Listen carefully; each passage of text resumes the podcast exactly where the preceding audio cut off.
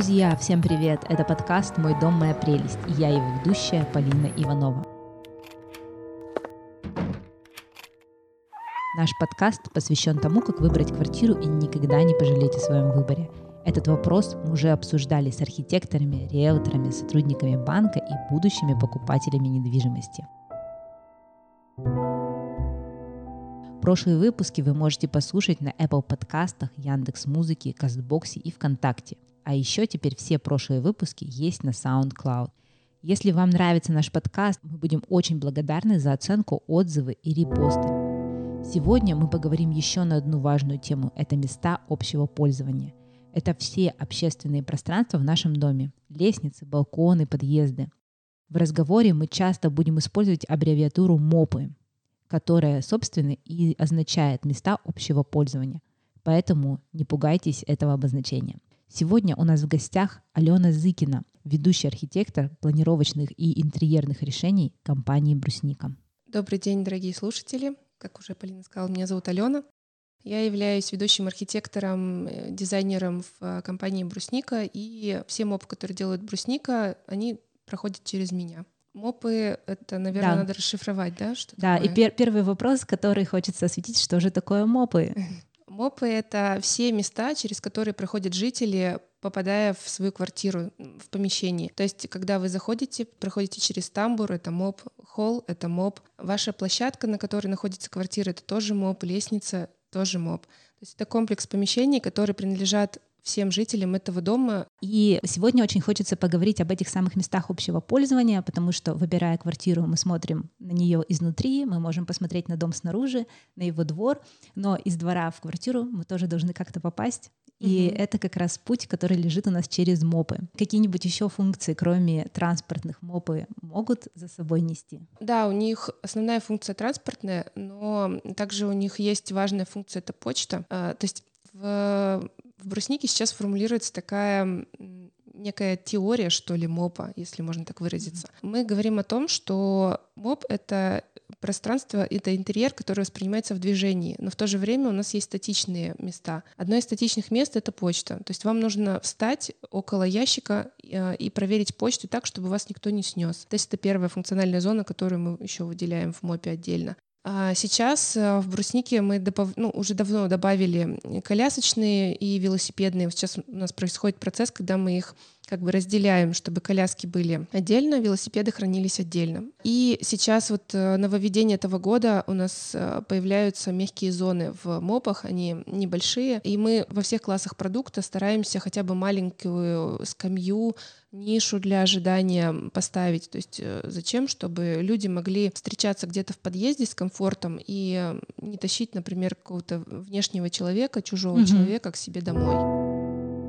Если говорить о каких-то нормах, то вот э, какой минимальный набор мест общего пользования обычно в доме есть? В любом, не только в новом. Если по нормам, то это лестница, коридор, холл, место для почтовых ящиков и как бы все. И тамбур, извини. И тамбур. тамбур. Тамбур — это вот от входной двери и вторая входная дверь. Да-да-да. Он, он нужен, чтобы отсечь холодный воздух. У нас по регионам меняется количество тамбуров. В Екатеринбурге а, это должно быть два тамбура. Ого. Но много. они размазываются, то есть мы физически видим один, прям, mm-hmm. который мы видим, а второй тамбур, он превращается иногда в холл. А если говорить вот о самых прекрасных каких-то домах, какие можно встретить мопы?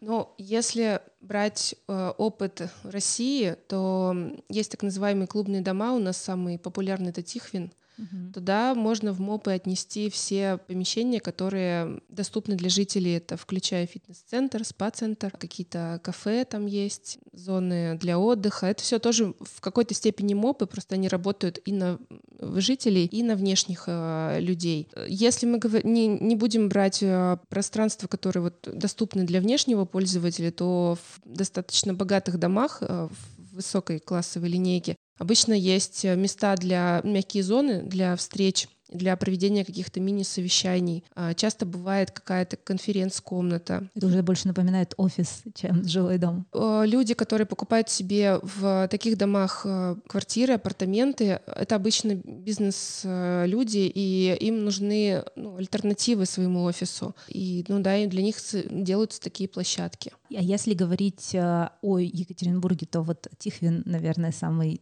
самый насыщенный мопами. Ну да, да, скорее Тихвин. Вот. А если говорить по России?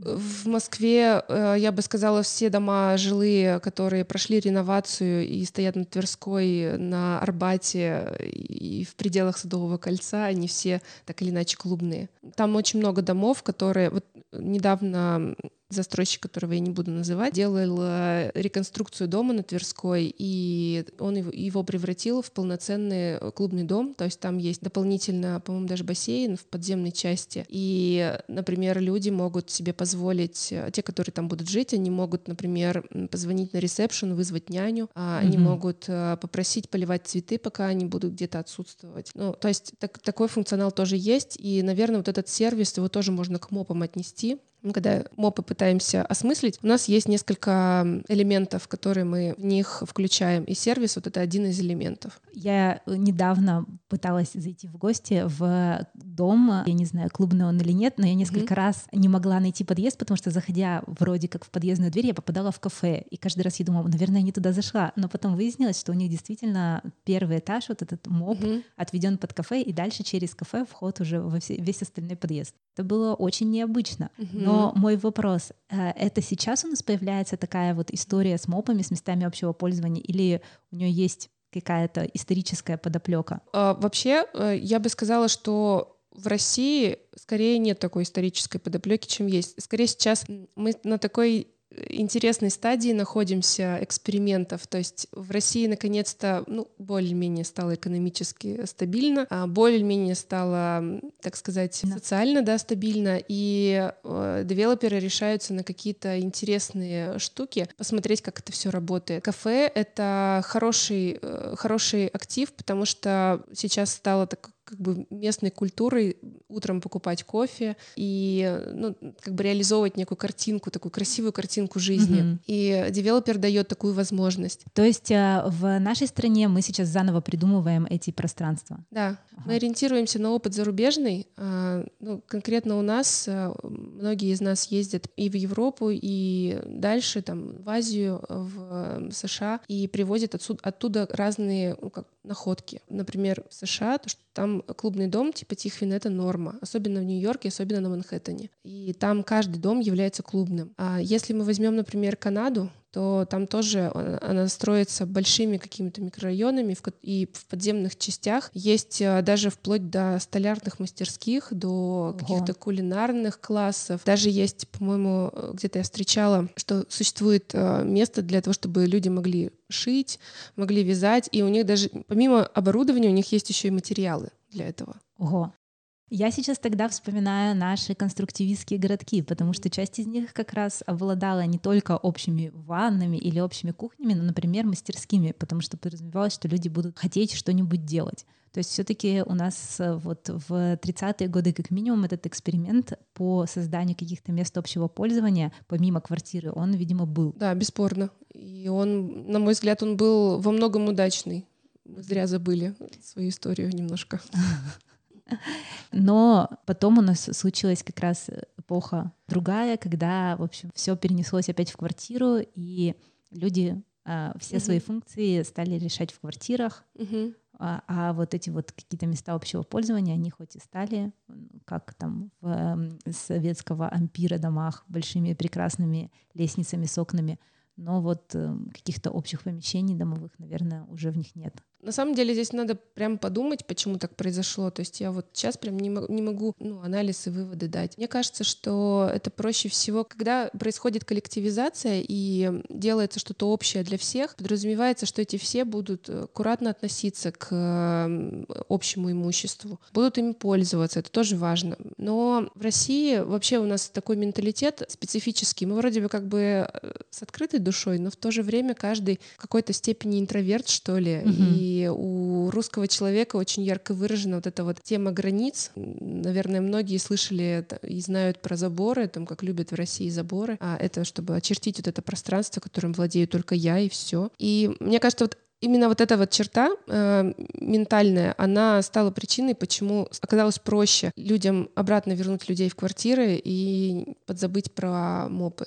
Еще важный момент то, что вот эти все общие пространства, их же надо обслуживать, угу. и у кого они будут на балансе. То есть э, либо это на балансе государства, либо это на балансе конкретного человека, а культуры оплачивать общие пространства в России сейчас нет. А что же случилось тогда, что все-таки решили вернуться к этой теме мобов и поэкспериментировать? Это такой общемировой тренд или, или что? Я думаю, что это качество жизни стало повышаться, и э, допустим, в 30-х годах почему появились эти эксперименты? Потому что, ну да, был, в общем, мировой тренд, когда немножко с другой стороны стали смотреть на человека, на его потребности, изучать. И были возможности, были был, был готов мир к экспериментам. Я имею в виду, что были и архитекторы в том числе, которые начали по-новому мыслить. Сейчас у нас, э, ну, я списываю на то, что у нас э, есть э, на это бюджет. То есть, я не то говорю, есть у людей есть возможность покупать такие квартиры, у да. застройщиков есть возможность строить такие квартиры, да. проектировать их.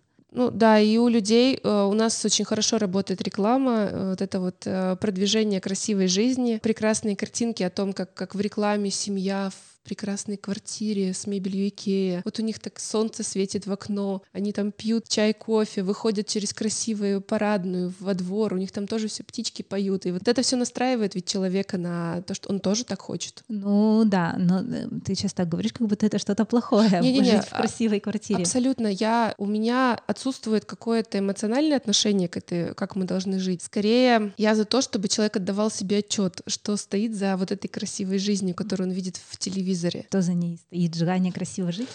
Я думаю, что у нас э, количество людей среднего класса увеличилось, и средний класс предполагает, что уже человек не живет на грани выживания. То есть Моб в хрущевке — это моб на грани выживания. А когда появляются какие-то излишки, у человека, когда закрываются базовые потребности, у него начинается тяга к прекрасному. Угу. Вот, собственно, мы вот это наблюдаем. Тягу к прекрасному, к большему комфорту, к э, сфере услуг. То есть вот видим же, да, что в Европе сейчас на очень высоком уровне именно сфера услуг, потому что там все остальные потребности закрыты у людей. И они хотят просто, чтобы у них был хороший сервис, хороший Да, они, они просто хотят жить классно. То есть мы сейчас тоже находимся на той стадии, что мы начинаем хотеть наконец-то жить классно, да. а не просто выживать.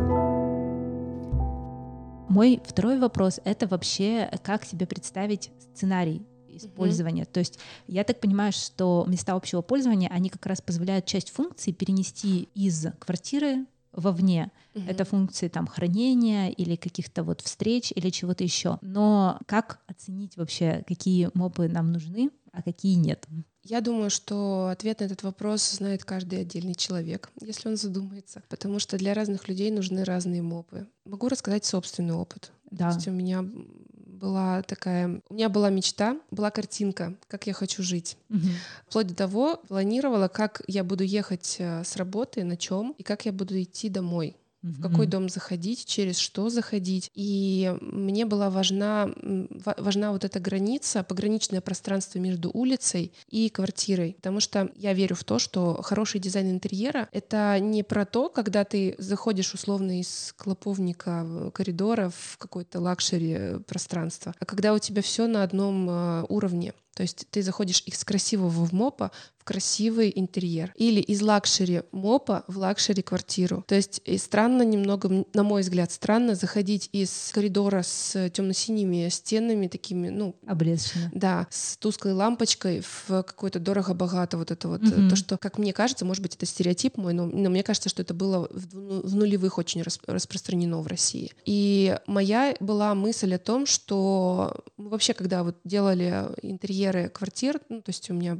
бэкграунд жилых интерьеров. А мы когда делали интерьеры квартир, мы обращали внимание на то, какой это дом, какой моб, и как нам сделать так, чтобы сгладить эту разницу, и чтобы у человека он настраивался уже, пока он идет с улицы в свою нору, чтобы он, он уже э, так, ну, как бы проживал определенные состояния, потому что дизайн интерьера, он что делает? Он не просто делает систему жизни, ну, как бы машину для жизни. Дом, машина для жилья, да. Да, да, да. Ле Корбюзье такую теорию выдвинул. Кстати, да, да, я забыла совсем про Ле Корбюзье друзья. Как бы дом это не только про функцию, это еще про настроение и про переживание. Потому что когда мы окажемся все у смертного одра, угу. мы будем помнить наше состояние. Мы не будем помнить, какая у нас была там квартира, мы будем помнить, как у нас падали лучи на кровать, например. И вот, вот эти состояния нам нужно обязательно в дизайне интерьеров продумывать и сохранять. Я напоминаю, что партнер этого подкаста – девелоперская компания «Брусника», которая, как вы уже поняли, очень много внимания уделяет организации мест общего пользования. Входные группы в жилых кварталах компании «Брусника» расположены на уровне земли и имеют стеклянные двери, что делает их прозрачными. Это позволяет видеть, что происходит во дворе и подъезде, а также удобное для пожилых людей, мам с колясками и велосипедистов мы говорим про сценарии мест mm-hmm. общего пользования, то есть мы проходим через подъезд в свою квартиру, но что-то еще в этом условно подъезде mm-hmm. мы можем поделать. И вот вопрос о том, как определиться, что мы можем поделать все-таки в подъезде, а что мы лучше поделать в квартире. То есть там сейчас функции хранения, например, велосипедов, колясок выносятся из квартиры, mm-hmm. а какие-то еще функции могут быть вынесены из квартиры. У нас подход какой по поводу функций, которые выносятся из квартиры? Сейчас у нас а, есть такая мысль, что колясочные нужно отделять от велосипедов и к велосипедам относиться как к транспорту, не как к оборудованию, которое человек несет с собой, а как к транспорту. Это вот, казалось бы, маленькая граница, но она существенная. Когда велосипед становится транспортом, это означает, что ему все-таки место на парковке, и его место обитания, оно может быть не очень чистым. Я имею в виду, что понятно, что там должна быть уборка, это все не обсуждается, но если мы возьмем колясочную, то там лежит ребенок, там он дышит э, вот этой вот коляской, то есть воздух так или иначе инфильтруется через стенки. Если мы храним коляски вместе с велосипедами, а велосипед у нас, допустим, кто-то как-то неаккуратно двинул, там, не знаю, вертикально пронес и кусочек земли упал в коляску, я думаю, что будет неприятно людям, mm-hmm. владельцам этой коляски вот, поэтому мы сейчас вот пытаемся разделить чистые и грязные помещения. И в моем восприятии велики это все-таки грязные, грязное оборудование. А коляски, несмотря на землю на колесах, это все-таки чистое оборудование. Поэтому мы два отдельных помещения для них делаем. Вот в, опять же в наши любимые 90-е еще была очень большая мода на кладовочки. В моем доме в подвале есть кладовки. В 90-е люди выгораживали себе кладовки, в общем, из разных э, других вещей. Сейчас вроде бы кладовок не проектируется в новых домах. Это люди что, стали меньше складывать или это как-то просто стало системней? Ну почему же? Проектируется, только не во всех городах. А объясню почему. В Екатеринбурге очень тяжело их согласовать в Госпожнадзоре. Ага. Мы периодически на стадии экспертизы возвращаемся к этой теме, пытаемся пройти эту экспертизу, потом с переменным успехом у нас это получается или не получается. Где-то получается, где ну, есть кладовки, вот в Кандинском, например, они есть. Угу. Где-то не выходит. Плюс еще есть момент такой важный. А, ну, кстати, хотела оговориться, что, например, в Тюмени, в Новосибирске с Госпожнадзором таких проблем особых нет, и там кладовки присутствуют. Но что такое кладовка? Это, кстати, вот хорошая тема для повышения осознанности, так сказать, граждан mm-hmm. России. Кладовка — это место, которое очень пожароопасное. Оно находится в основании здания. То есть, не дай бог, если кто-то, у кого-то что-то загорелось, это страдают сразу же все люди, и они, самое что печально, они не смогут эвакуироваться из этого дома. И почему с кладовками так аккуратно к ним подходят? Потому что к ним есть нормы определенные, то есть должны быть определенные инженерные, скажем так, решения применены к этим пространствам, чтобы кладовка была безопасной. Эти инженерные решения не всегда позитивно воспринимаются жителями, которые почему-то думают, что если им запрещают до потолка возвести стену глухую, mm-hmm. что это как-то попирается их права.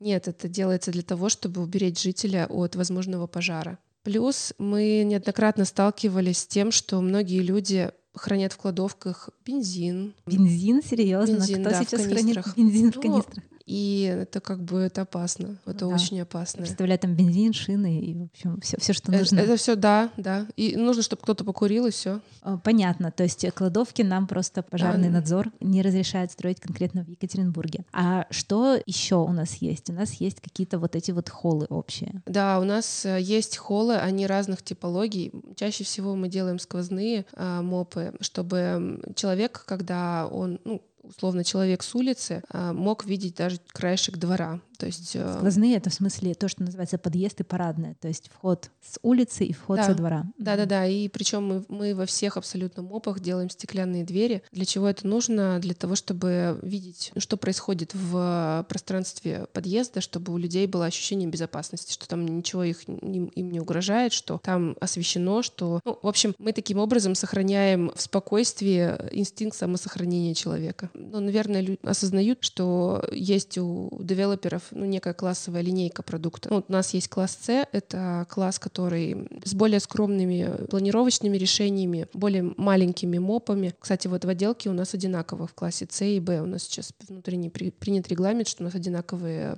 должны быть э, уровень интерьеров в них. Но э, мопы класса C, они меньше по площади. Mm-hmm. В классах C мы делаем так называемую функциональную стену, в которой мы собираем и место для сидения, и зеркало, и почтовые ящики, и часы бывают, попадают туда, и какое-нибудь панно. То есть мы специально, специально такую если мы говорим для, э, про классы выше, то там у нас уже появляются отдельные помещения, либо зоны. То есть, например, в классе B и B+, у нас появляются мягкие зоны. Они размером с нашу обычную колясочную, в которых жители смогут э, провести какое-то время. То есть mm-hmm. Зачем нам эти мягкие зоны? Мне представляется, что мягкая зона — это что-то вроде площади, общей площади, вертикальной деревни, подъездов, в которой жители живут просто ну, друг на друга. То есть э, многим людям э, нужно место, чтобы собраться какой-то большой или небольшой компании, и желательно, чтобы это было внутри помещения. Тащить всех э, соседей в какую-то отдельно взятую квартиру, наверное, это, ну, как бы немного странно. Это немножечко напряжно, и мне кажется, даже не хозяину квартиры, потому что раз он это решил, он, наверное, согласен на это, а как раз людям сложнее зайти к кому-то внутрь квартиры, чем собраться, например, ну, где-то в общем месте. Ну да, конечно, квартира, потому что это очень приватное пространство, и далеко не всем хочется видеть, э, так сказать, подноготную людей. В моем восприятии вообще я бы хотела, чтобы там люди дружили, знакомились. Пили чай. Да, пили чай, как как-то обсуждали какие-то новости домовые. Там женщины могли бы, мамочки, встречаться, там проводить время, пока их дети гуляют на улице. То есть это такое место для формирования комьюнити, место да, для формирования сообщества. Есть что-то еще, помимо вот мест для сообщества, мест для хранения и транс транзитной зоны. А, наверное, имеет смысл паркинги затронуть сейчас. Mm-hmm. Правда, паркингами не одна занимаюсь у нас в компании, у нас сейчас прям масштабное исследование идет, можно сказать. Но мы хотим паркинг превратить в элемент дома. Э, мы э, сотрудничаем с Clavel Architects сейчас, если кому-то будет интересно, можно поискать их проекты на Ардейле, у них э, ну, прям бомбические какие-то идеи. Мы относимся к паркингам, что это часть, часть МОПа, то есть к ним должно быть пристальное внимание в такое же, как мы уделяем нашим общим местам. И у нас сейчас основная цель в паркингах — сделать их уютными, как бы это странно ни звучало, и сделать их эм, подсознательно безопасными, чтобы, попадая в паркинг, человеку было комфортно, чтобы он, у него не было мысли, что из-за следующей колонны выскочит маньяк и попытается с ним что-то сделать. То есть все старания американских фильмов, которые пытались привить паркингу, значит, негативный образ вы пытаетесь разрушить. Конечно, потому mm-hmm. что больше половины жителей попадают каждый день в свой дом через паркинг. Ого. Ну, и как бы немного странно было бы, если бы мы закрыли на это глаза. Мы еще делаем такую штуку, сейчас тестируем, но она будет появляться, я думаю, все чаще и чаще. Мы делаем двери из паркинга до лифта с открыванием на Bluetooth. То есть человек подходит, у него включен телефон. До этого он как бы сообщил управляющую компанию, там, дал какие-то данные, какой именно у него Bluetooth. Ну, технически я, к сожалению, не смогу сказать, как это работает, потому что профан в IT. Но, в общем, управляющая компания считает эти данные и запрограммирует так двери, что все жители смогут подходить просто к двери, и она будет открываться. Вот мы потестировали уже в Новосибирске это, и следующий проект будет в Екатеринбурге. Ого, вот и наступило будущее. Умный дом э, за пределами квартиры. Да. Это все очень замечательно звучит, но мы все это говорим про новое жилье, mm-hmm. новостройки. А, и это, конечно, круто. Человек может выбрать в себе такую новостройку сейчас. Я бы хотела поговорить сейчас о э, старом фонде и ну, о том, что было между новым фондом и старым. То есть, если у нас есть какой-то стандартный дом, мы выбираем его. А давай поговорим о том, что мы вообще можем сделать, что мы можем изменить в месте общего пользования. Кто вообще им должен заниматься? кто у нас перекрашивает подъезд, кто это инициирует. Можно ли там весь подъезд завесить, я не знаю, цветами искусственными или настоящими? Как вообще, чья это территория, и кто за нее отвечает? И что можно менять на этой территории, а что нельзя? Надо, во-первых, понять, что все квартиры, практически все квартиры, которые есть в старом фонде, это приватизированное жилье. Что это означает? Это означает, что государство как бы подарило людям э, эти пространства, потому что в Советском Союзе как бы не было собственности вообще никакой. Была только государственная, и все, личной не было. Угу. Соответственно, по идее, Советский Союз — это была страна арендных домов. И люди, которые жили в своих э, подъездах, они привыкли, что государство само следит за состоянием этих подъездов, там, ремонтирует их, приводит какой-то божеский вид. Сейчас мы живем в другой реальности. У нас э, все квартиры принадлежат конкретным людям. И насколько я... Я не могу сказать, что я прям суперспециалист в этой э, сфере, но тоже опираясь на собственный опыт. А сейчас есть две таких эм, крупных рычага, через которые можно воздействовать на собственным опытом. Либо управляющая компания, либо ТСЖ. Управляющими компаниями, честно говоря, все совсем печально в Екатеринбурге. То есть если посмотреть на новостройки, там обычно девелопер сам свою управляющую компанию предлагает сделать, и это, кстати, очень разумный шаг. У нас э, в одном из э, районов, э, микрорайонов Екатеринбурга есть управляющая компания, от которой вообще невозможно ничего добиться. Она управляла нашим домом, эм, родительским домом много времени, и было пара моментов, когда она специально банкротировала банкротилась и, умыкивала, так сказать, mm-hmm. бюджет на капитальный ремонт. То есть... Э, Ого! Да, и потом она вдруг возрождалась из пепла с теми же самыми людьми. В итоге наш дом принял решение о создании ТСЖ, то есть э, это такой интересный опыт, э, сложный, а, но, по крайней мере, сейчас средства как-то контролируются самими жителями. Как э, у нас вообще формируется бюджет на МОПы сейчас? Ну, на МОПы я имею в виду, тут еще двор можно прибавить mm-hmm. и фасады, в принципе. Назовем так, общедомовое имущество. Вот. Ага.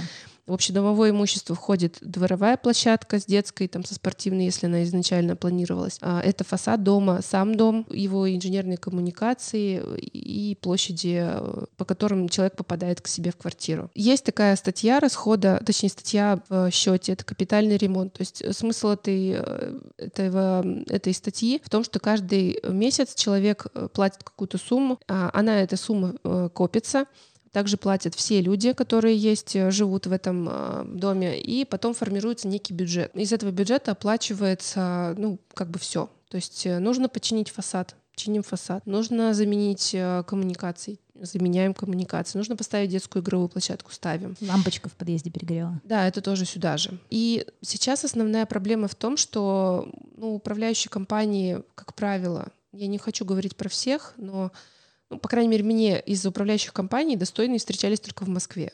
Как бы в Екатеринбурге все как-то вот прям, прям грустно. И они как-то плоховато это все делают. То есть этот дом у нас с 95 -го года, у нас уже должен был лет 7 назад, 5 лет назад должны были заменить все инженерные сети, стояки управляющая вообще даже не собиралась об этом думать. Сейчас думают это жители. То есть что такое управляйка? Это менеджеры, которые должны следить за состоянием дома. Управляющей компании у нас на самом деле посвящена отдельная серия подкаста. Да. А я-то хотела спросить э, про места общего пользования, да? Хорошо, все понятно. То есть э, как-то менять мы их можем, э, общаясь с управляющей компанией или создавая товарищество собственников жилья. А если у нас начинаются какие-то вот конфликтные ситуации? Мой сосед поставил mm-hmm. себе огромную железную дверь, например, наполовину коридора.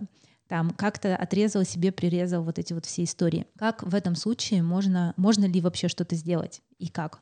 Ну да, вообще соседи не имеют права забирать в себе в э, личные, в приватную территорию э, места общего пользования. Это ну, запрещено как бы жилищным кодексом. Пример из, тоже из моего дома. У нас есть, у нас так устроен МОП, что э, за лифтовой шахтой находится мусоропровод. Этим мусоропроводом никто не пользовался никогда, и он стоял заваренный с момента строительства. Но к нему ведет довольно ну, большой коридор. И те квартиры, которые находятся в стояке, которые примыкают к вот этой мусорокамере, они просто взяли и поставили двери, отрезав там, ну, где-то квадратов 8-то там есть, этого коридора. Они там себе устроили кладовую, например, дополнительную, и тамбур. Это вообще-то неправильно, потому что налог на вот эту площадь и на обслуживание этой площади, что, что тоже забавно, платим-то все мы. Все жильцы дома. Да, то есть, э, ну вот сейчас, в данный момент, э, у нас там с э, моей мамой есть спор, что лучше отношения с соседями или наше экономическое, так сказать, состояние семьи. То есть, по идее, если такое происходит в доме, нужно инициировать э, спор.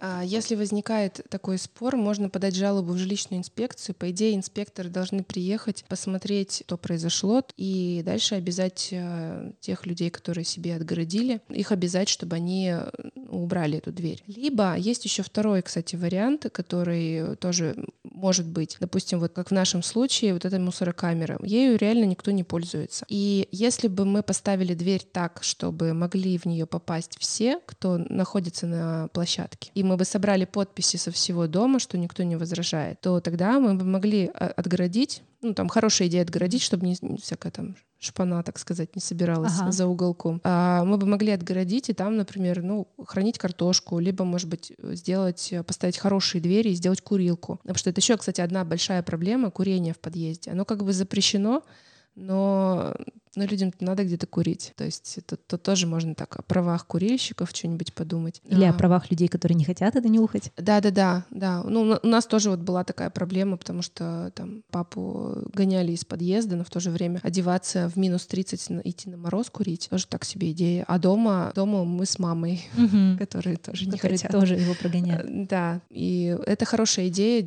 сделать э, ну, место для курения. А есть ли вариант, когда, допустим, мы как-то предлагаем выкупить, например, эту площадь, чтобы не платить за нее вот эти самые какие-то налоги, а жильцы бы все-таки ей могли пользоваться. Ну, теоретически это возможно. Я думаю, что у нас э, наша жилищная инспекция не настроена на такой формат. Это же, понимаешь, это надо включить мозг, подумать, как вообще это провернуть юридически. Это не описано в жилищном кодексе. Это, это реально, то есть это можно спорить, но это нужно, чтобы довольно большое количество людей хотело это сделать. Да, и, и заставить работать э, сотрудников э, гос всяких таких структур. То есть, в принципе, если мне нравится какая-то квартира, и мне нравится двор и расположение, но вот в подъезде я вижу какие-то лишние элементы, двери, э, курящих людей, то я могу попытаться со всем этим справиться через управляющую компанию, ТСЖ или через жилищную инспекцию, если, в общем, я не хочу создавать сообщество и как-то с этими людьми а, мирно долго их уговаривать на что-то. Ну да, нужно иметь очень много терпения и упрямства, ну это возможно. Ясно. Что... Ну то есть все-таки в месте общего пользования, как мне кажется, главное это сообщество, которое пользуется да. этим местом.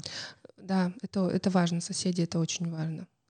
Но с другой стороны, я так понимаю, что место общего пользования формирует этих самых соседей. То есть если в доме есть курилка, то, наверное, курильщики не будут курить у вас под дверью. Если там есть э, отдельно хранение для велосипедов, отдельно для колясок, то значит, вашу коляску не будут трясти велосипедом с улицы. Это да. Ну, это, конечно, процесс такой взаимовлияющий. Я где-то видела в каком-то тоже из жилых комплексов, но, правда, в рекламе, а не в реальности, место для мытья собачьих лап после прогулки. О, да. Там действительно красиво сделано это помещение. Мы делаем их в Новосибирске, в Екатеринбурге, пока мы думаем, что это скорее не нужно, чем нужно. Ну, может быть, у если... собак здесь не такие грязные лапы. Во-первых, да, потому что у нас действительно чище город, чем Новосибирск. Я была под впечатлением, когда последний раз туда ездила, там настолько много снега, и который тащится в, моб. А, и второй момент — это то, что, скажем так, если твои слушатели откликнутся и напишут, что им нужна мойка для, э, ну, помещение для мойки лап собак, мы с удовольствием почитаем их, потому что у нас пока есть сомнения, нужно ли это. То есть мы, мы пока делаем моб из соображения функция и эмоция. То mm-hmm. есть, э, ну, как бы функция, да, это в нашем случае первостепенно, но мы хотим еще подарить какие-то красивые помещения, которые будут заряжать. Помещение для мойки лап собак, оно не такое важное значение имеет, как колясочное, на мой mm-hmm. взгляд. Но если оно действительно прямо нужно... Этих людей, у которых есть ребенок и нет собаки. Да, да. То есть тут еще вопрос в нашем спросе, да, то есть люди голосуют своими э, покупками да. за те или иные места общего пользования. Но сейчас э, так показывает время, что город становится все краше и краше. Уровень эстетики, восприятие эстетики жителей повышается. Уровень, скажем так, запросов э, жителей к застройщикам повышается. И я думаю, что со временем ну, город наполнится действительно очень крутыми домами для жилья. И также со временем, вот если посмотреть на Москву, то сейчас старый фонд в Москве на таком же уровне потребности, как и э, новый фонд. Даже он ценится больше. Там люди уже готовы к этому, готовы сражаться за свои мопы, готовы за ними ухаживать. У нас пока еще не воспитан человек, но вода камень точит. Я думаю, что со временем оно в перспективе на ближайшие 10-15 лет поменяется ситуация.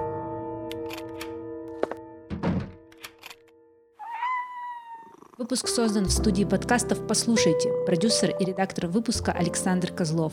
Саунд-продюсер Сергей Быстрецких. Ведущая Полина Иванова.